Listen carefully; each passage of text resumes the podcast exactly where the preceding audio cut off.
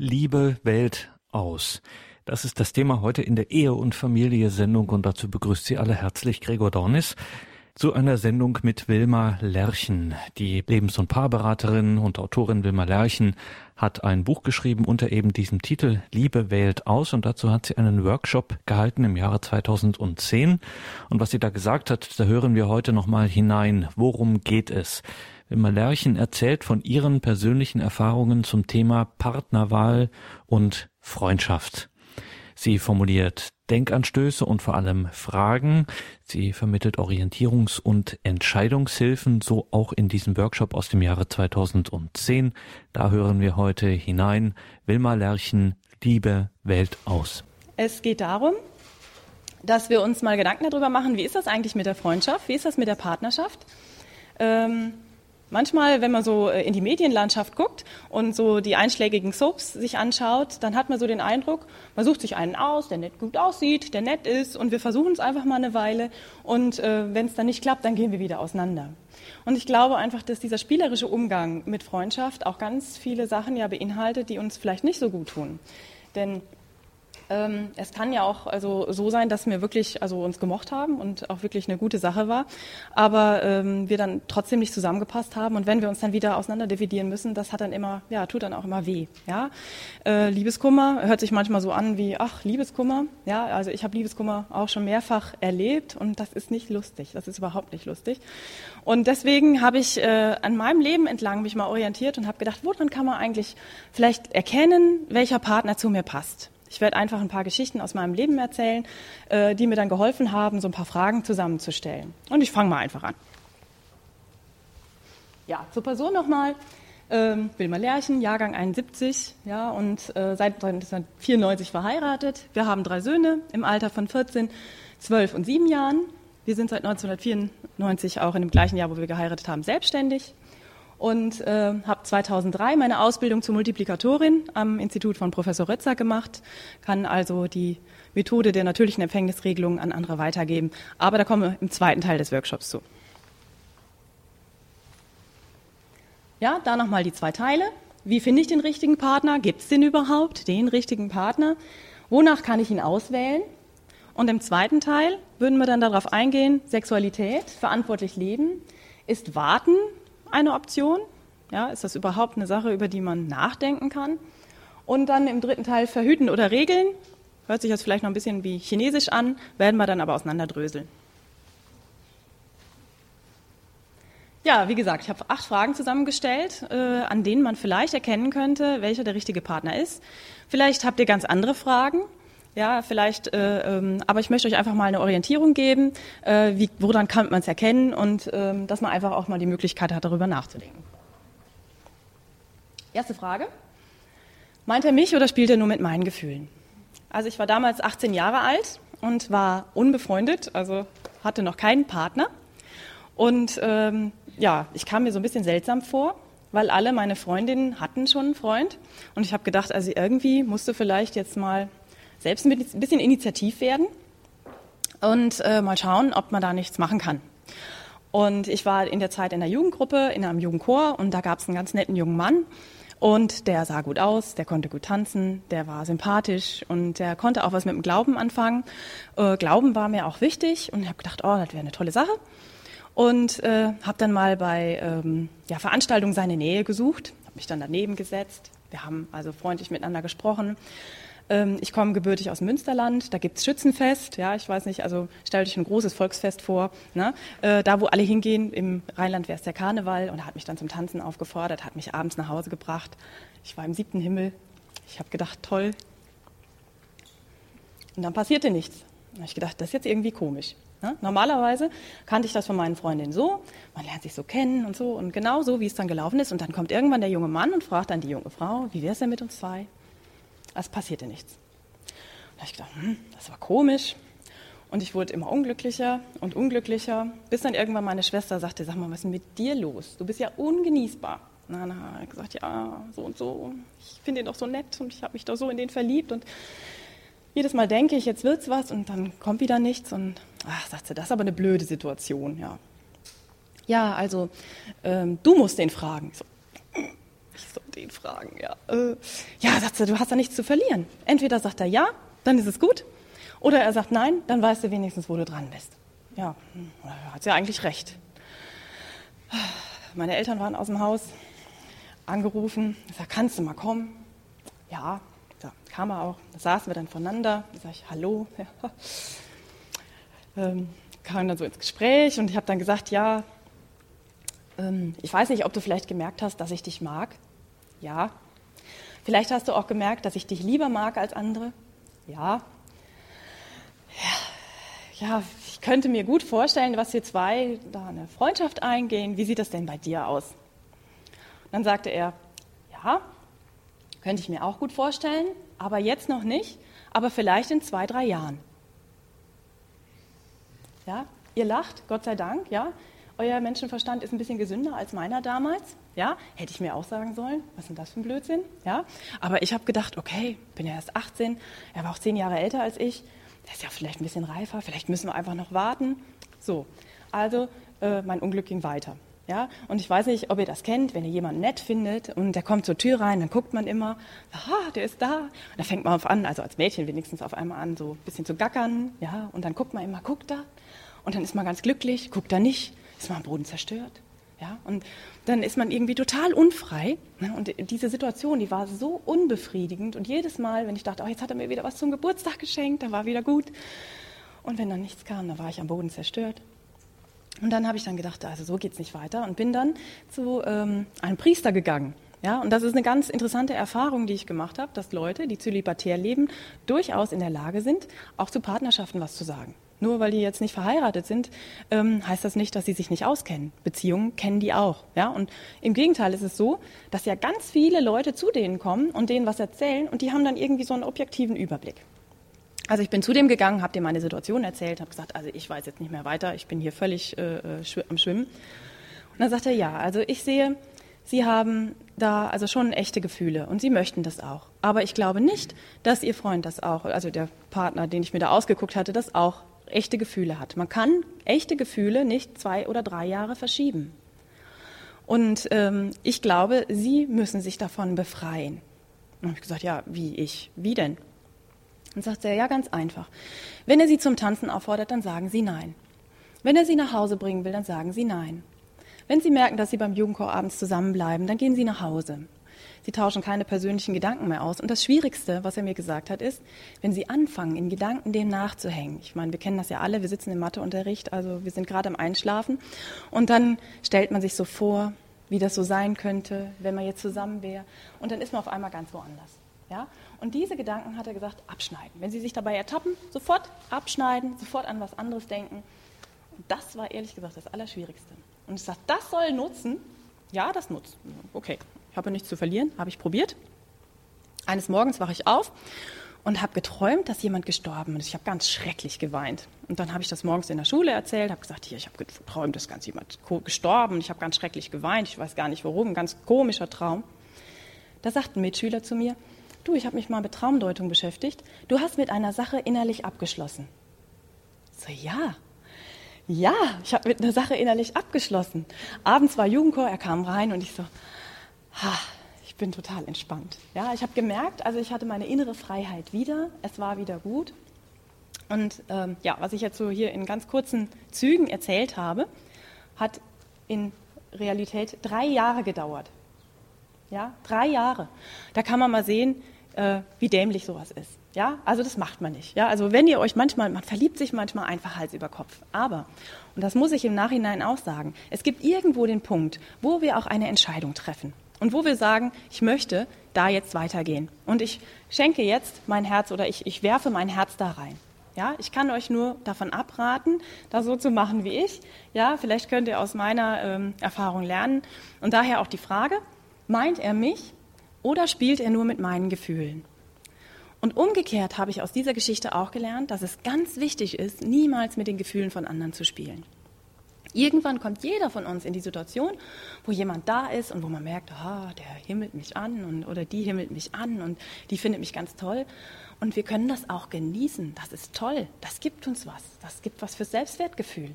Ja, aber ihr habt gesehen, also mich hat es drei Jahre lang gefangen gehalten. Ja, also möglichst sich selbst nicht in die Situation bringen und andere auch nicht. Ich habe mich dann mal gefragt, wieso habe ich eigentlich so lange an dieser Verliebtheit festgehalten? Ja? Daher auch meine zweite Frage, liebe ich ihn? Ich möchte jetzt einfach mal die Herren bitten, das auf sich zu übertragen. Ich gehe ja immer von der weiblichen Seite aus, ne? Ist klar, ne? Liebe ich ihn oder soll er mich nur von meinen Problemen ablenken? Und in dem Fall muss ich sagen, ja. Warum habe ich an dieser Verliebtheit festgehalten? Genau aus dem Punkt. Ja, ich hatte in der Zeit ganz viel ja, Ärger mit meinen Eltern. Ich hatte das Gefühl, die verstehen mich überhaupt nicht. Die wissen gar nicht, was ich will. Und dieser Partner hätte mir geholfen, dann hätte ich mit dem ja Kippe machen können. Ja, wir hätten uns zusammengetan und hätte gesagt, hier dieses Problem habe ich. Was sagst du dazu? Und dann hätten wir uns zusammengetan und hätten dann beide gesagt, so, äh, und jetzt brauchte ich auch die Ratschläge meiner Eltern gar nicht mehr zu hören und das ist mir ganz egal, was ihr sagt. Ähm, ich bin jetzt autark. Im Nachhinein muss ich sagen, Gott sei Dank, dass es nicht zu dieser Freundschaft gekommen ist, denn ich habe was ganz Wichtiges gelernt. Ich habe gelernt zu streiten und zwar zu streiten mit Menschen, die ich gern habe. Ja, man hat seine Eltern gern und man möchte eigentlich, dass die einen verstehen und man kann überhaupt nicht verstehen, dass sie das nicht tun. Und man denkt nur immer, warum, warum sind die so blöd? Ich bin doch verantwortlich, ich bin doch, ich, warum verstehen die mich nicht? Warum äh, können die nicht einfach sagen, ist ganz toll, was du machst? Und ich habe daraus gelernt, einmal Argumente zu sammeln, nicht jedes Mal die Tür zu knallen, wenn ich was nicht erreicht habe, ich habe gelernt, dass man einfach ja, sich auch mal durchsetzen muss. Auch das ist wichtig. Und im Nachhinein habe ich festgestellt, das sind ganz wichtige Fähigkeiten, die man für eine Partnerschaft braucht. Ja, wenn ihr jetzt also in der Pubertät seid, ja, streitet ganz viel mit euren Eltern. Ne? Das ist eine ganz tolle Übung für die spätere Partnerschaft. Ihr müsst ja nicht gerade sagen, dass ich es gesagt habe, ja. Aber das ist wirklich ganz wichtig, dass man das einfach lernt, sich ordentlich auseinanderzusetzen. Das Leben ging weiter. Und ähm, da waren ja noch mehr nette junge Männer, auch im Jugendchor. Und da war auch einer dabei, also der war echt total nett. Ich habe dem Gitarrespielen beigebracht. Wir haben auch viele Sachen gemeinsam gemacht. Wir haben gemeinsame Unternehmungen gemacht. Und ja, das Problem war nur, der war zwei Jahre jünger als ich. Das muss nicht ein Problem sein. Aber in dem Fall hatte ich das Gefühl, ich bin charakterlich schon ja, erfahrener, ich habe schon mehr ja, auch Erfahrung im Leben und, und äh, es ist halt ganz schwierig, äh, wenn der eine in der Partnerschaft zu dominant ist. Daher auch meine Frage, kann ich meinen Partner bewundern und bewundert der Partner mich? Das muss also gegenseitig gehen. Ja, wenn ich jemanden angucke, sage, boah, du warst das Tollste, was mir je passiert ist, bin ich froh, dass es dich gibt. Und der andere ebenso. Ja, also klasse, gut, dass wir uns gefunden haben. Ja, also diese Bewunderung, die muss wechselseitig sein. Und die muss sich auch auf verschiedene Bereiche auch äh, äh, erstrecken. Ja, also es ist zum Beispiel ganz schwierig, wenn die Bildung oder auch die Art, mit dem Leben umzugehen, ganz verschieden ist. Wenn wir jetzt jemanden haben, der äh, ganz hochgeistig ist und sich gerne auch hochgeistig austauscht und jetzt jemanden als Partner sich aussucht, der ganz praktisch ist, ja, dann stelle ich mir jetzt vor, dass es am Anfang faszinierend ist, boah, bist du toll, ne? was du alles weißt. Und der andere, boah, was du alles kannst. Und irgendwann kommt dann der Punkt, wo man sagt, Mensch, ich möchte mich mal gerne auf Augenhöhe mit dir austauschen. Und der andere denkt, Mann, stellst du dich immer dämlich an. Ja, also da gibt es so verschiedene Sachen, die man dann noch abklopfen muss, wo man einfach sagen muss, ähm, bewundere ich den anderen äh, in, de, in der Art, wie er ist und was er kann dazu muss ich sagen, ähm, dann war es dann irgendwann an mir zu sagen, als ich dann gemerkt habe, was ich am Anfang nicht wahrhaben wollte, dass nämlich dieser junge Mann sich in mich verliebt hatte. Ja. Und ähm, dann habe ich dann gedacht, oh Mist, hatte ich ja eigentlich äh, nicht vorgehabt, war nicht meine Absicht. Und ich mochte ihn wirklich sehr gerne, aber ich habe in unserer Partnerschaft also keine Zukunft gesehen, eben aus diesem Grund.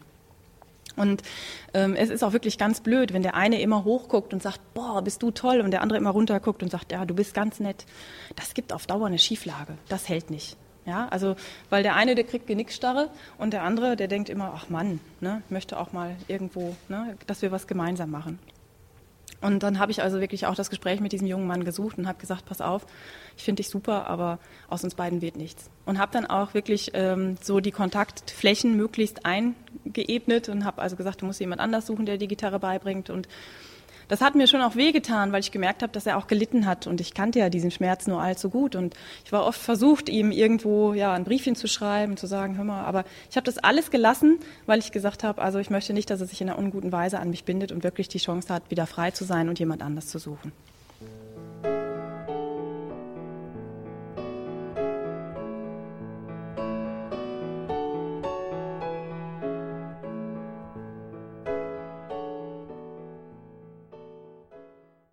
Sie haben eingeschaltet in der Ehe- und Familie-Sendung bei Radio Horeb. Es geht heute um das Thema Partnerwahl.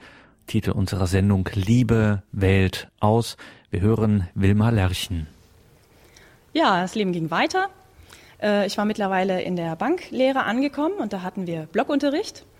Und ich weiß nicht, wie es euch ging. Äh, bei mir im Religionsunterricht in den Schulen, in den verschiedenen Schulen, auf denen ich war, ging es immer so.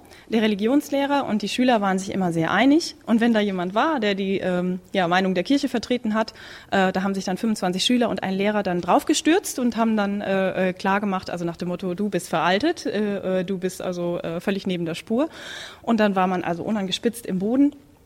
Da hat man noch nicht Piep gesagt. Und jetzt kam ich also in diesen Blockunterricht und dann stand wieder Religion auf dem Stundenplan. Und ich habe gedacht, das darf doch nicht wahr sein. Noch einmal diese Tortur. Und da habe ich mir überlegt, also in diesem Jahr äh, mache ich das anders. Ich bin jetzt ganz cool und lehne mich zurück und denke, ich weiß, was ich weiß. Ich weiß, was ich gut finde und was ich nicht gut finde. Sollen die sich streiten? Ich melde mich ab und zu für die Note und das war's dann. Und dann äh, ging dann die erste Stunde los ging direkt Papst und Pille und ah, richtig, ne? Und ich so, ja, schön. Und äh, dann zeigte hinter mir jemand auf und sagte dann, ja, also so, die Lehre der Kirche wäre ja folgendermaßen, also man müsste sich das so und so vorstellen. Ich so, umgeguckt, Name, Adresse, ja, Telefonnummer, wie heißt du? Ja, also der sah toll aus, der war, äh, der konnte gut tanzen, der war total nett, der hat Querflöte gespielt wie ich. Ich habe gedacht, ja, das ist es wir sind hingegangen und haben religiöse Bücher ausgetauscht und haben uns in der Pause darüber unterhalten. Ja, wo gibt es denn sowas? Ja, ich war total begeistert. Das war nur ein Fehler. Der hatte schon eine Freundin. Jetzt ist ja eine Freundin noch keine Ehefrau. Ja, wenn ich die bessere bin, ja, warum soll ich nicht kämpfen?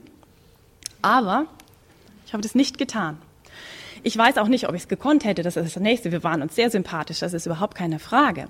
Aber ob ich mich in die Freundschaft hätte reindrängeln können, weiß ich nicht. Ich habe mich dann so entschieden, dass ich gesagt habe, lieber Gott, wenn das der Richtige ist, dann mach doch, dass der auf mich zugeht. Das ist nicht passiert. Ja? Und ich habe einfach gemerkt, die zwei, die waren schon so doll befreundet und die haben auch schon über Zukunft nachgedacht, dass es ganz unfair gewesen wäre, mich da reinzudrängeln. Hätten die sich wiedergefunden, wenn ich da was äh, aufgestört hätte? Vielleicht gehören die zusammen, vielleicht gehören wir gar nicht zusammen. Und so sicher war ich mir dann auch nicht, ob wir jetzt wirklich zusammengehören und ob das für uns reichen würde. Und äh, daher auch die Frage, ist er schon frei oder vergeben? Und da muss man einfach auch nochmal feststellen, ist er auch verheiratet? Ja, ist auch die Frage. Früher war das ja, wer verheiratet ist, der scheidet aus. Heute ist das leider nicht mehr so. Ja, dann wird dann begründet, da kommt die Liebe.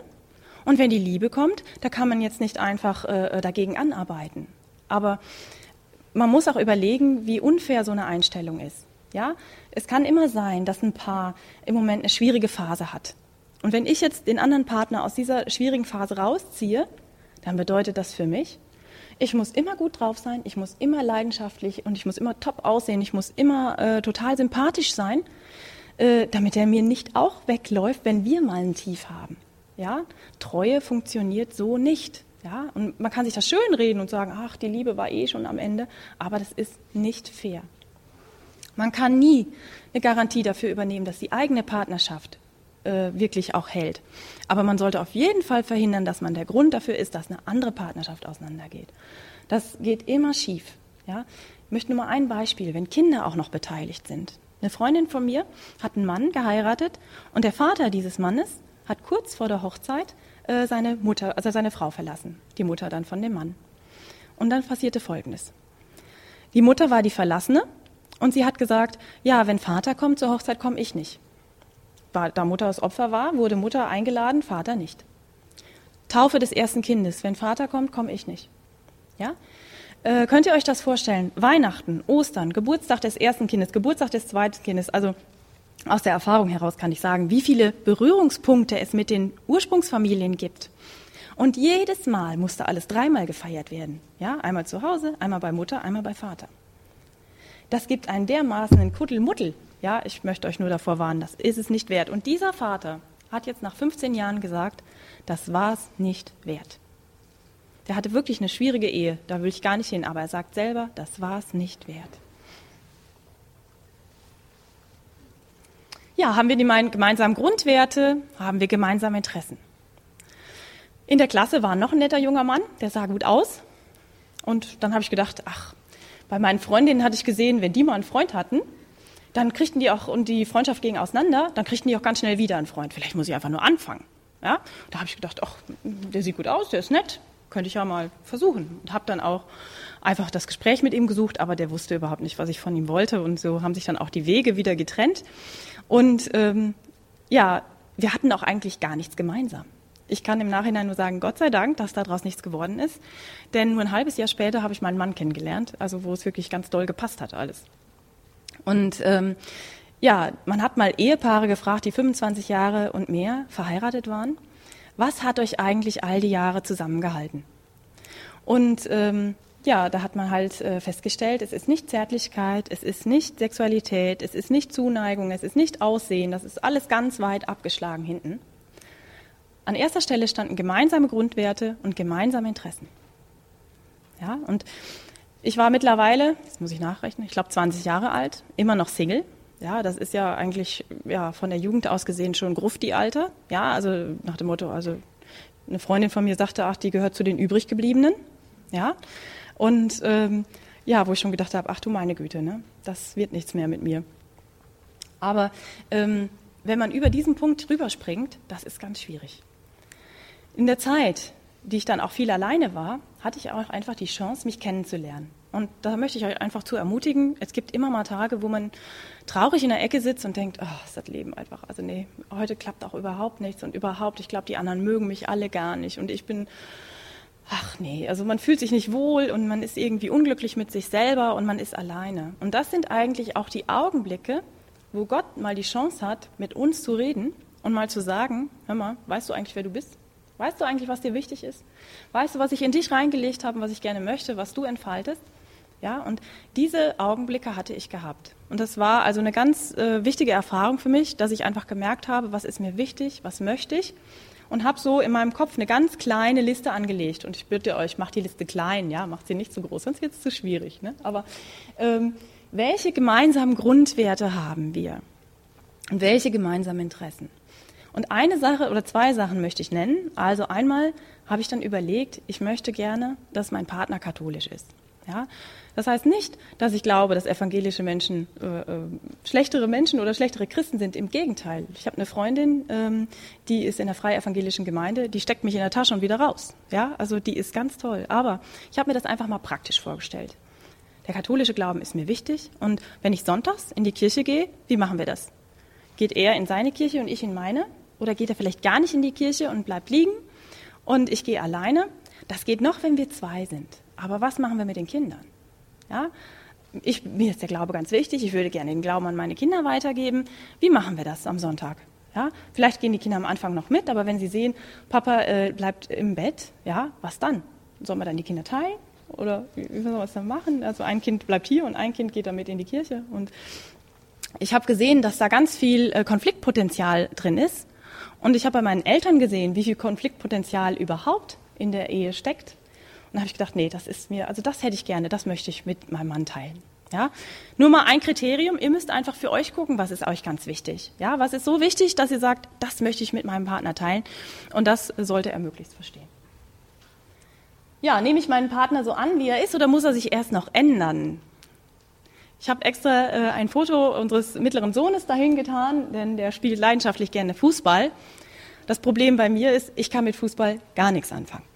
Ja, ich kenne die, äh, solange die Weltmeisterschaft läuft, kann ich jeden Spieler mit Vor- und Nachnamen sagen und sobald die um ist, weiß ich auch nichts mehr. Ja, und ich gucke auch überhaupt nur die Spiele so lange, bis Deutschland rausfliegt. Ne? War ja dieses Jahr schön, äh, war ja recht spät. Wunderbar. Ja, ähm, so jetzt stelle ich mir vor, ich habe einen Partner, der ähm, Fußball begeistert ist. Das bedeutet, er hat montags sein eigenes Training, Dienstag trainiert er die Bambini-Mannschaft, Freitag sein eigenes Training, Samstag das Bambini-Spiel, Sonntag sein eigenes Spiel und überhaupt in der Woche spielt sein Verein da und da. Und Sportschau kann man auch nicht verpassen, ist klar. Ne? Geht gar nicht. Ne? So, jetzt äh, sitze ich als Frau dahinter und mache dann jedes Mal so ein Gesicht. Ja? Oder ähm, ja, dann denke ich vielleicht im Geheimen, ah, warte mal, wenn wir zusammen sind, dann gewöhne ich ihm das schon ab. So, ich möchte, stellt euch mal eine Sache vor. Es gibt ja immer so einen, so einen Punkt, wo die Eltern äh, gerne wollen, dass man äh, sich ändert. Ja, es gibt ja immer so einen Punkt, wo die Eltern so gerne dran rumerziehen. Ne? Und äh, nehmen wir doch mal ganz praktisch das Zimmer. Ne? Mutter kommt rein, macht die Tür auf, kriegt einen Anfall. Wie sieht's denn hier aus? Guck mal, was hier alles auf dem Boden liegt. Wie willst du hier lernen? Das geht doch gar nicht. Jetzt fang mal an aufzuräumen. So. Wie reagieren wir? Ja, Mutter, du hast so recht ich fange sofort an. Oder? Eher nicht, oder? Ich glaube, die übliche Reaktion ist, weißt du was, das ist mein Zimmer und wenn dir das nicht passt, dann mach doch einfach die Tür zu. Ne? Ich glaube so. So, jetzt ist der Witz, wenn wir versuchen, unseren Partner zu ändern, ja, dann wird er genauso reagieren. Nehmen wir jetzt ganz praktisch, ich versuche meinen Partner abzugewöhnen, dass er zum Fußball geht. Am Anfang merkt er das vielleicht gar nicht. Aber nach und nach denkt er, warte mal, was machten die da eigentlich? Ja? Und das Problem ist, er wird merken, dass ich den Partner nicht so annehme, wie er ist. Und er wird das Vertrauen zu mir verlieren. Ja, weil er einfach äh, das Gefühl hat, sie nimmt mich ja gar nicht so an, wie ich bin.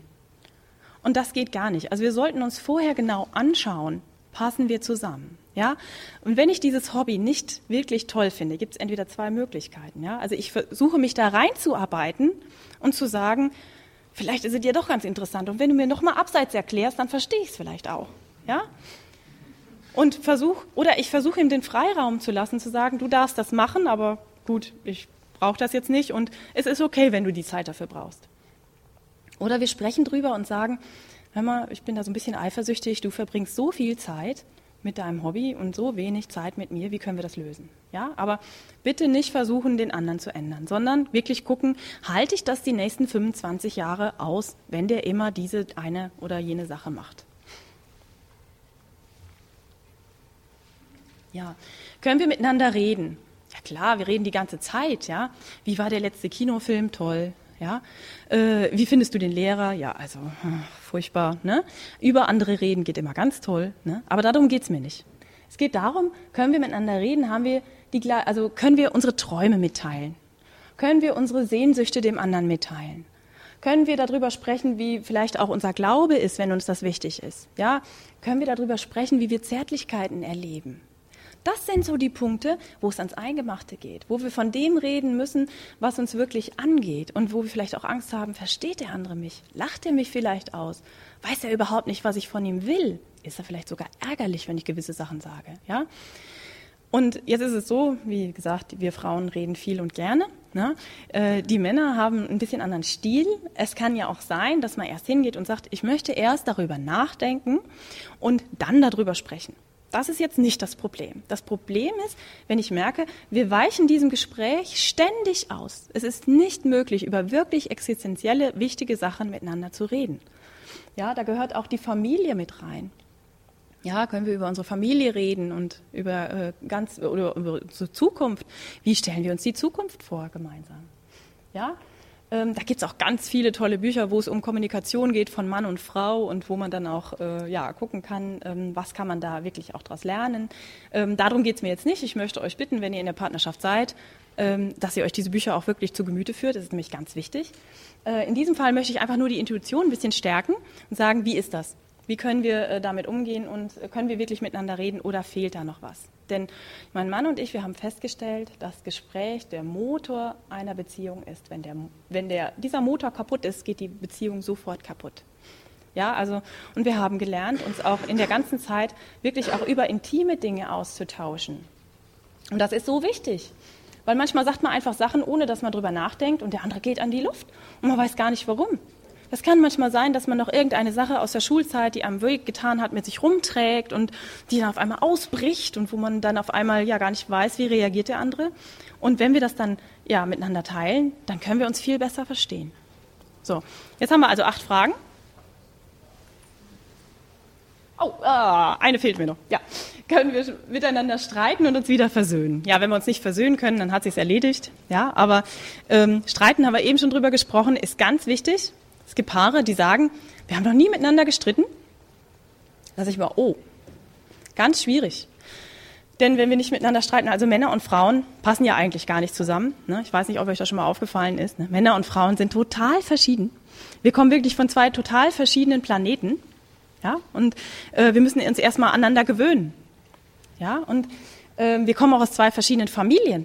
Ich weiß nicht, ob ihr schon mal bei einer Freundin oder beim Freund übernachtet habt und ihr seid morgens aufgestanden und habt gedacht, komisch, hier macht der Vater das Frühstück, komisch, hier trägt die Mutter den Müll raus. Also so ganz Kleinigkeiten, die zu Hause anders sind. Woher kommt das? Wir nehmen automatisch an, dass so wie es bei uns zu Hause läuft, normal ist. Ja, gibt es eine schöne Geschichte. Mann und Frau heiraten. In der Familie des Mannes hat immer die Frau die Schuhe geputzt und in der Familie der, Mut äh, der Frau hat immer der Vater die Schuhe geputzt. So, wir sind sechs Wochen verheiratet und keiner putzt die Schuhe und irgendwann kracht dann die Bombe. Warum kommst du dich deiner Pflicht nach und putzt die Schuhe? und man fängt an miteinander zu reden und stellt auf einmal fest, also war das. Mhm ah, wir müssen uns jetzt einigen und wir müssen jetzt überlegen, wer putzt denn bei uns die Schuhe. Ja, da kommen so viele Punkte auf uns zu, wo wir wirklich streiten, lernen müssen.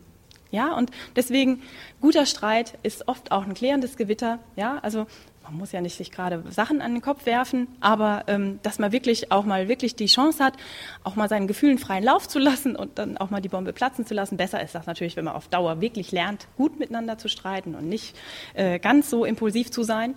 Und ähm, ja, aber dann auch sich wieder zu versöhnen und dann äh, ähm, das auch zu lernen. So, jetzt haben wir nochmal alle Fragen auf einen Blick. Meint er mich oder spielt er nur mit meinen Gefühlen? Meine ich ihn oder soll er mich nur von meinen Problemen ablenken? Kann ich den Partner bewundern? Bewundert der Partner mich? Ist er noch frei oder schon vergeben oder verheiratet? Haben wir gemeinsame Grundwerte und Interessen? Nehme ich den Partner so an, wie er ist, oder muss er sich erst noch ändern? Können wir miteinander reden? Können wir miteinander streiten und uns wieder versöhnen? Ich behaupte jetzt mal einfach, in Deutschland kann ja jeder alles behaupten, es muss ja nicht immer stimmen, man muss es ja nochmal nachprüfen. Ich behaupte jetzt einfach, wenn eine von diesen Fragen nicht zu eurer Zufriedenheit beantwortet werden kann, dann ist es nicht der Richtige. Der die Richtige.